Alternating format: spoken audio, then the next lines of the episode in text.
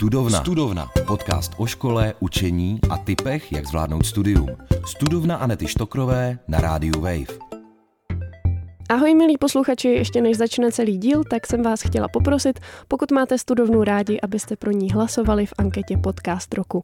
Stačí jít na web podcastroku.cz a vyplnit názvy vašich oblíbených podcastů a e-mailovou adresu. Za všechny vaše hlasy moc děkuju, udělá mi to fakt radost. A teď už pojďme na další díl. Studovna. Studovna.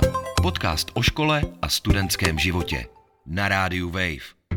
Blíží se zkouškové období, maturity jsou v plném proudu a proto jsem si dneska do studovny pozvala výzkumnici Kamilu Urban, která se mimo jiné zabývá i procesem učení. Dobrý den. Dobrý den.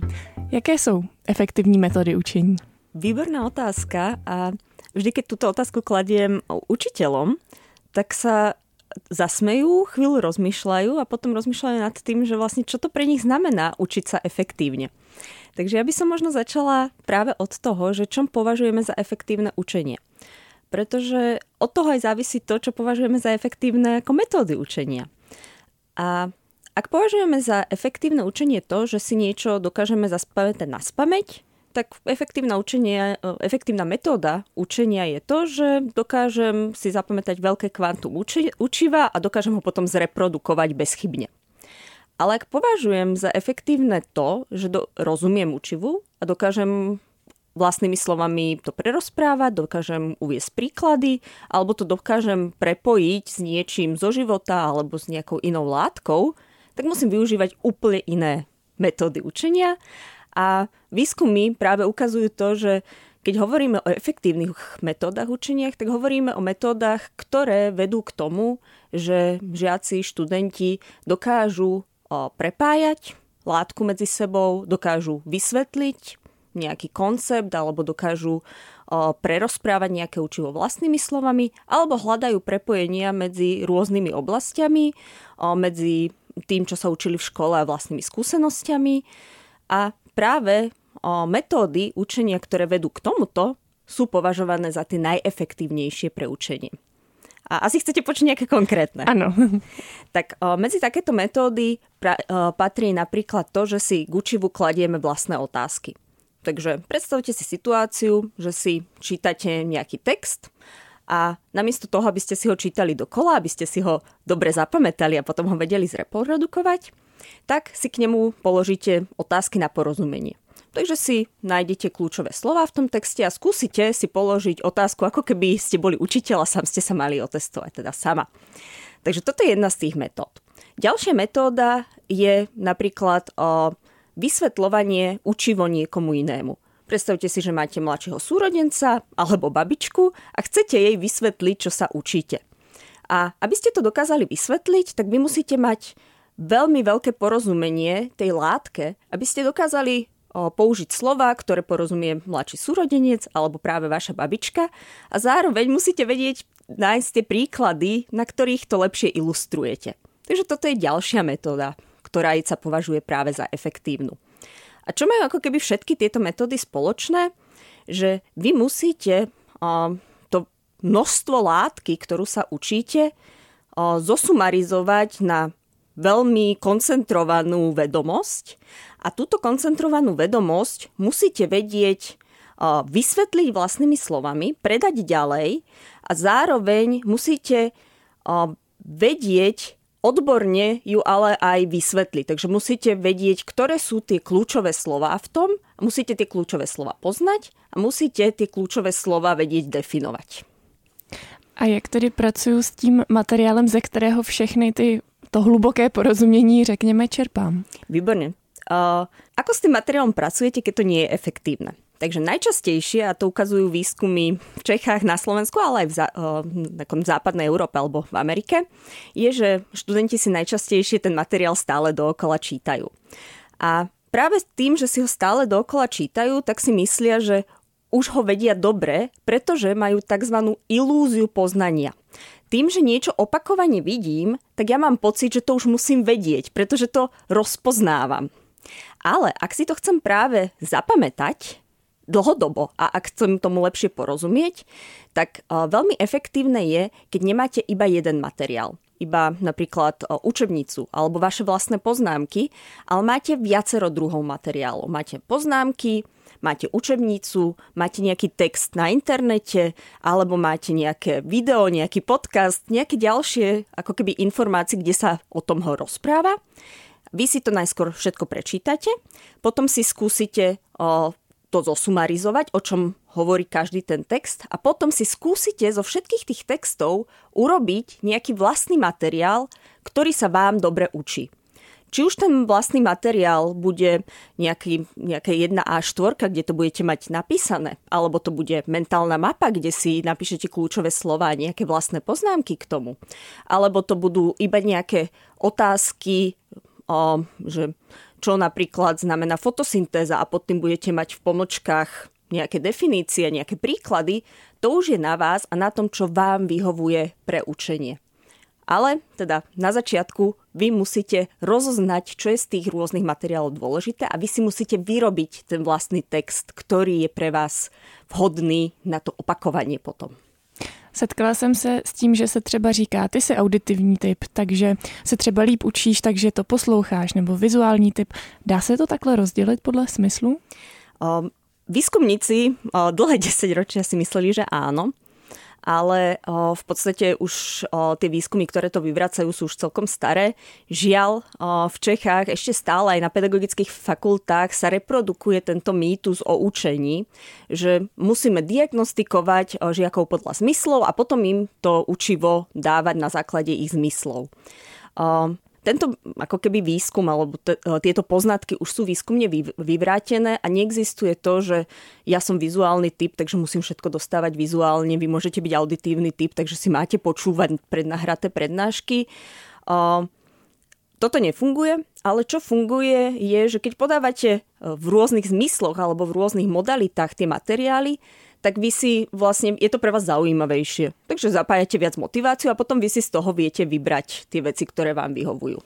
Už jste zmiňovala ta klíčová slova, ale třeba podle mě zvýrazňovač je věc, bez které bych se během zkuškového neobešla. Hodně si s ním potrhávám právě v těch poznámkách. Je to efektivní používání toho zvýrazňovače, nebo jak s tímhle pracovat?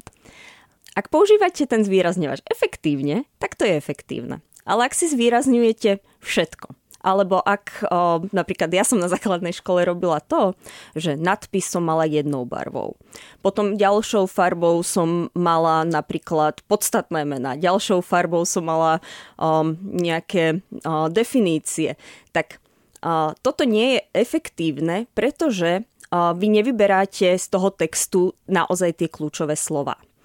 Efektívne je to v tom prípade, keď vy si viete, keď si čítate nejaký text a vy si nájdete, že toto je kľúčové slovo, ktoré potrebujem poznať. Pretože ak ho nebudem poznať, tak nebudem vedieť porozprávať o tom, čo sa učím. Takže to kľúčové slovo, keď si zvýrazníte a potom si k nemu zvýrazníte napríklad príklad alebo si k nemu zvýrazníte tú definíciu, tak vtedy to je efektívne, pretože vy sa učíte v tom texte vyhľadávať tie kľúčové informácie a ignorovať tie informácie, ktoré sú tam len kvôli tomu, aby vy ste lepšie porozumeli kontext, v ktorom sa to učenie odohráva. Ale toto slúži úplne rovnako potom dobre, keď vy napríklad o, si počiarknete, teda zvýrazníte tie kľúčové veci, ale potom si to napríklad prepíšete do vlastného nejakého textu, z ktorého sa vám dobre učí. Co například myšlenkové mapy? Jestli to můžeme nějak přiblížit tu techniku, jak ji správně používat? Úplne rovnako to vlastne môžete používať ako zvýrazňovanie. Vyberete si kľúčové slova a dáte si ich do nejakej myšlienkovej mapy. V čom je to iné od iba zvýrazňovania je, že vy musíte zapájať viac kognitívnych procesov. Čo znamená, že vy musíte nájsť, ako tie rôzne kľúčové slova spolu súvisia. Takže podstata myšlienkových map, keď sú používané naozaj efektívne, je v tom, že vy naozaj hľadáte súvislosti medzi tým, čo sa učíte. Čo je veľmi dôležité napríklad pre maturantov alebo pre eh, vysokoškolských študentov na záverečných skúškach. Pretože vy nemáte iba nejakú jednu malú látku, napríklad na základnej škole iba storočnú vojnu. Vy máte veľké množstvo učiva, ktoré ale nejak je pospájané. Akurát, ak ste sa neučili efektívne počas školského roku, tak vy neviete, ako je pospájané. A práve tá myšlienková mapa vám slúži k tomu, aby vy ste našli spojenia medzi tým. Napríklad čo predchádzalo storočnej vojne. S čím tá vojna súvisí? Čo nasledovalo? A tým pádom, keď si robíte tú myšlienkovú mapu, tak vy to poprepájate so všetkým, čo s tou storočnou vojnou nejak súvisí. A keď si to poprepájate ešte ako keby o úroveň vyššie, tak vy sa môžete zamyslieť nad tým, čo v literatúre sa odohrávalo v tom istom období, keď sa odohrávala storočná vojna. Takže vy ne, nezoberiete iba tie vedomosti z diepisu, ale môžete tam dať vedomosti zo zemepisu, môž, môžete tam dať vedomosti z literatúry a tým pádom obohatíte tú vašu predstavu, ten kontext a lepšie sa vám to bude učiť hlavne lepšie nájdete tie súvislosti, lepšie to budete vedieť niekomu vysvetliť a lepšie potom, keď budete na tej maturite, tak budete vedieť rozprávať o tom, čo sa tam odohrávalo, prečo sa tam odohrávalo, k čomu to viedlo, s čím to súviselo, aká bola geopolitická situácia vtedy v Európe a tak ďalej. Jaký je rozdíl, když se připravuju na písemnou a ústní zkoušku? O, veľký. Pretože keď sa pripravujete na písomnú, tak uh, ak nemáte teda otvorené otázky, ktoré sú veľmi podobné ako ústne skúšanie, ale ak máte práve zatvorené otázky, tak väčšinou máte na výber z nejakých možností. A o, toto je v podstate veľmi jednoduchý spôsob testovania, ako pre študentov, tak pre učiteľov. Pretože učitelia potom nemusia čítať tie dlhé slohy, ale stačí im vyhľadať tie správne odpovede, ktoré tam dali do tej písomky. Ale u študentov to zase nevy, no, nevyžaduje, aby sa učili hĺbkovo, aby sa učili naozaj tak, aby rozumeli tomu, pretože pre nich úplne stačí, aby poznali kľúčové slova a vedeli ich správne vyhľadať v kontexte. Takže keď si dostanú nejakú otázku, tak vlastne vôbec jej nemusia dobre rozumieť, len musia vedieť, spojiť tú otázku s niektorou z tých odpovedí. Väčšinou je jedna správna, jedna úplná blbosť a nejaké, čo by to mohli byť.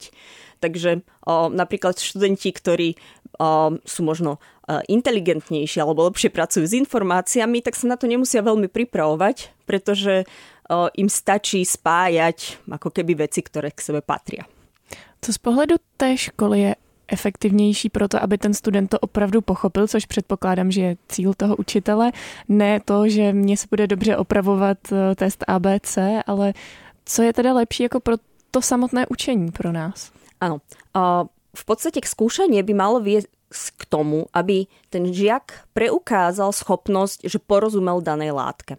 A to môže preukázať buď tak, že o, bude ústne skúšaný, kde vám ale nedávate mu otázky typu, v ktorom roku sa odohrávala storoč, teda v ktorých rokoch sa odohrávala storočná vojna, alebo kto vtedy panoval v neviem akej ríši.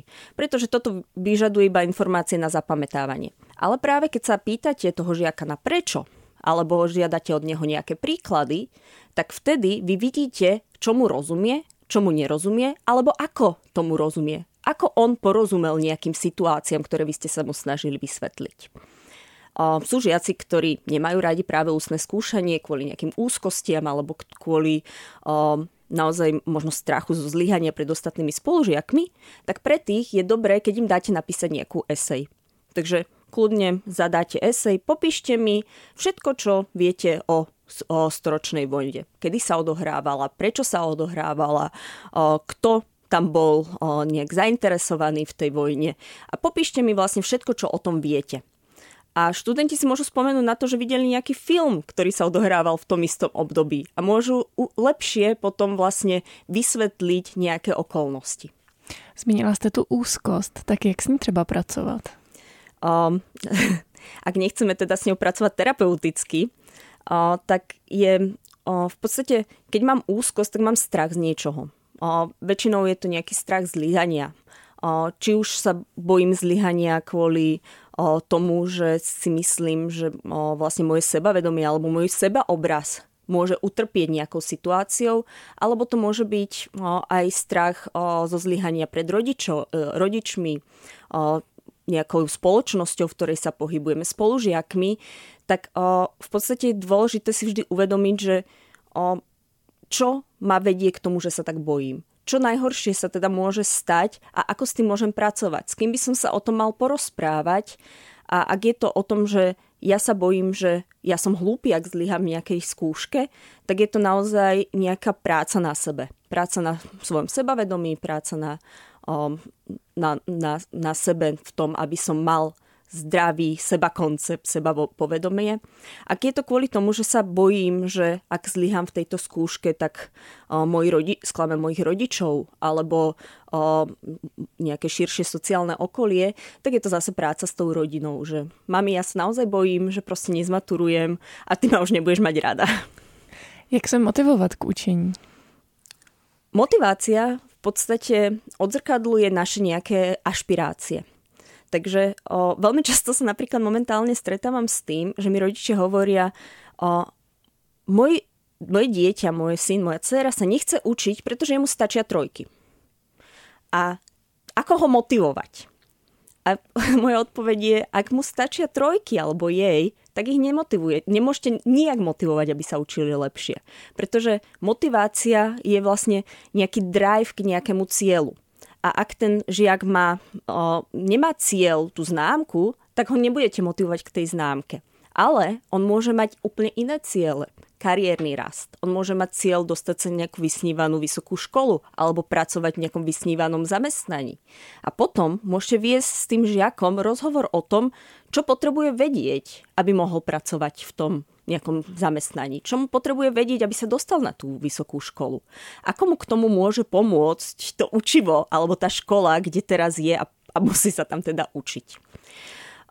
Žiaľ, strašne často sa stáva aj presný opak, že žiaci majú napríklad veľkú chuť sa učiť a naozaj, keď učiteľ im to podáva dobrým spôsobom, zaujímavo, a skúša ich tak, že to není pre nich ohrozujúce, tak tí žiaci sú motivovaní sa učiť aj predmety, ktoré možno nevedú k ich nejakým dlhodobým cieľom. Ale veľmi často počúvam od žiakov, že o, ja sa nechcem učiť tento predmet, pretože od nás vyžadujú memorovanie. A ak ja som nastavená na rast a na získavanie vedomosti a porozumenie tohoto sveta, tak ja viem, že memorovanie je pre mňa zbytočné. A tým pádom mne stačí z toho písomky trojka, lebo viem, že prostě nebudem trávit zbytočný čas memorovaním. Já si říkám, že to asi vyžaduje i určitou míru jako sebereflexe toho říct si, mně stačí trojky. Mně to třeba trvalo docela dlouho říct si, jako mně stačí trojky, čtyřky a vlastně je to pro mě v některých přesně oblastech jako dobrá známka. Ano. A ta sebereflexia je vlastně to zásadné pri učení. Pretože uh, ja potrebujem poznať seba, svoje vlastné ciele ja potrebujem poznať svoje silné stránky, svoje slabé stránky. Ja napríklad potrebujem poznať to, že ako veľmi rozumiem čítanému textu či nemám nejaké ťažkosti pri tom porozumení. A ak mám ťažkosti, potrebujem ich spoznať, keď čítam a potrebujem vedieť, čo mám robiť potom. Napríklad dať si od niekoho vysvetliť nejaké slova. Alebo potrebujem, aby som sa to naučil, potrebujem príklady zo života. Pre mňa je to strašne napríklad abstraktné. Takže potrebujem ísť za niekým, kto mi povie tie príklady zo života, aby som tomu porozumel. Takže to je poznanie seba, svojich silných stránok a zároveň schopnosť regulovať svoje nedostatky. Takže vedieť, čo mám urobiť, keď prostě někde zlyhávám. Jak si časově rozvrhnout to učení? V podstate o, touto otázkou sa dostávame úplne na začiatok. Keď ste sa ma pýtali na to, o, aké sú efektívne metódy učenia, tak jedna z nich, ktorú som ešte nespomenula, je o, v angličtine to distributed practice. Vlastne do prekladu to môžeme preložiť distribuované učenie, o, čo znamená, že ako náhle sa učíte iba posledných pár dní alebo týždeň pred skúškou, tak je to pre vaše učenie vlastne najmenej efektívne. Ale efektívne učenie je priebežné učenie po malinkých kúskoch. Takže napríklad prídete domov z nejakého predmetu a iba si spoznámkujete, čo ste sa naučili, alebo vlastnými slovami si napíšete nejakú osnovu, alebo si napíšete práve tie otázky na porozumenie a niečo, čo vám vlastne pomôže do budúcnosti, čo vy máte radi, alebo nejakú kartičku s kľúčovými slovami. Čokoľvek, čo vám vyhovuje, ale spoznámkujete si to hneď, ako ste sa to učili, alebo do pár dní, kým si to máte ešte čerstvo v pamäti. A keď toto robíte v priebehu celého školského roka alebo semestra, tak potom predtým, keď vlastne ide to skúškové alebo to testovanie, tak vám stačí vytiahnuť si tie vaše poznámky a iba si to osviežiť. A keď zistíte, že niečo si dobre nepamätáte, tak si znova iba sa ako keby vrátite k tomu jednému konkrétnemu učivu. A práve tento spôsob učenia vykazuje najlepšie výsledky. Pretože študenti vlastne strávia oveľa menej času učením, lebo každý deň sa tomu venujú naozaj chvíľku a v tom skúškovom tomu venujú strašne málo času. Tým pádom sú menej v strese, menej úzkosti zažívajú, menej anxiety a vedie to naozaj k lepším výsledkom. Ja som to v podstate učila teraz mojich študentov na vysokej škole a musím povedať, že veľmi s tým bojovali celý semester, že prečo sa musia učiť alebo pripravovať z hodiny na hodinu. A potom skúškovo mi povedali, že to bolo úžasné, lebo na to sa už nemuseli vôbec učiť. Mně se stalo během studia, že jsem měla pocit, že jsem se naučila během toho zkouškového strašně moc informací a za týden už jsem jakoby měla pocit, že nevím nic. Je to běžné tohle? Úplně. A toto je presne to, že keď sa neučíte počas celého toho semestra, ale učíte sa len v tom skúškovom, tak to množstvo informácií, ktoré vy sa potrebujete ako keby v takom krátkom čase naučiť, tak vám vydrží do toho o, ako keby testu, ale keď sme testovali študentov o týždeň neskôr, tak polovicu z toho už zabudli. A viem si predstaviť, že keby sme ich testovali o ďalší týždeň neskôr, tak zabudli polovicu z tej polovice. Máte ešte nejaké typy, jak sa na tú skúšku pripraviť? Um, tak najlepšie, ak sa pripravujete naozaj priebežne to je úplne ten môj tip, ktorý by som dala všetkým, že ono to naozaj stačí pár, pár naozaj minút za týždeň a potom v tom skúškovom už toho nemáte veľa, nemáte pocit, že toho učiva je strašne veľa a že nerozumiete, nepamätáte si, keď ste sa o tom učili. A, ale okrem toho pri, priebežného pripravovania sa a, je vždycky dôležité si na začiatku uvedomiť ten váš cieľ pretože ja prednášam na o, katedre psychológie a väčšinou o, ľudia nejdú na psychológiu kvôli tomu, aby sa učili o učení, lebo to by mohli ísť na pedagogickú fakultu. Ale keď mojim študentom ukazujem, že to, čo sa my budeme učiť, má úplnú spojitosť s tým, čo vy v živote chcete dosiahnuť, a oni keď si to uvedomia, tak vlastne aj ten môj predmet berú ako súčasť toho ich dlhodobého cieľu. Pretože chápu tomu, že keď ja potrebujem sa niečo naučiť, tak, tak ja si v tom viem vždycky nájsť niečo, čo mňa posúva ďalej k tým mojim cieľom. Tak pojďme na závěrečný tip. Za týden vás čeká zkouška, které se obáváte. Co byste si poradila? No ak je to už za týždeň a ja som sa na ňu nepripravovala celý semester, tak asi by som si poradila, že by som sa mala vrátiť v čase a pripravovať sa na to.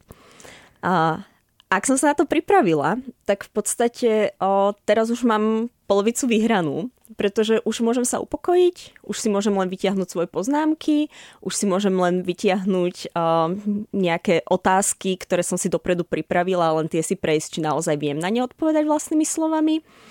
A o, treba si aj uvedomiť, že k čomu vlastne tá skúška smeruje. Že či sa jej len obávam, pretože si myslím, že je to náročné a nemusím to zvládnuť, alebo či sa jej obávam preto, že je to pre mňa strašne dôležité pre moju budúcnosť. A ak sa jej obávam, pretože je to dôležité pre moju budúcnosť, tak predpokladám, že som na to myslela už dopredu. A zase to si súvisí s tými cieľmi. Ak ja rozumiem, prečo sa učím, aké mám moje dlhodobé ciele, tak viem celé, učivo, celé svoje učenie prispôsobiť tomu, aby som sa k tým cieľom postupne krôčik po krôčiku približovala. Um, ak uh, som ale toto dopredu ne, nerobila, lebo som o tom nevedela a naozaj teraz ma len čaká o týždeň tá skúška a mám týždeň na to, aby som sa to naučila, tak uh, pozitívna informácia z výskumu je, že ak sa to budete teraz intenzívne učiť a nech použijete naozaj akúkoľvek metódu, či len si to budete dookola stále čítať 3-4 krát a naozaj si skúsite len zapamätať čo najviac informácií, tak na tú skúšku o týždeň si to budete pamätať. Ale presne o ďalší týždeň už z toho nebudete nič vedieť. Ešte mne napadá, um, co když ten cíl nemám definovaný? Tak sa nad ním treba zamyslieť. Takže to učení, tomu učení nejvíc pomáhá to prostě uvědomit si ten cíl. To je ta asi nejlepší motivace z toho vyplývá. Presne tak. Tak děkuju. Hostkou dnešní studovny byla výzkumnice Kamila Urban. Díky, že jste přišla a sdílela svoje tipy a rady. Děkuji veľmi pekne. Studovna. Studovna. Podcast o vzdělávání, škole a studentském životě. S Anetou Štokrovou na rádiu Wave. Poslouchej na wave.cz lomeno studovna v aplikaci Můj rozhlas a v dalších podcastových aplikacích.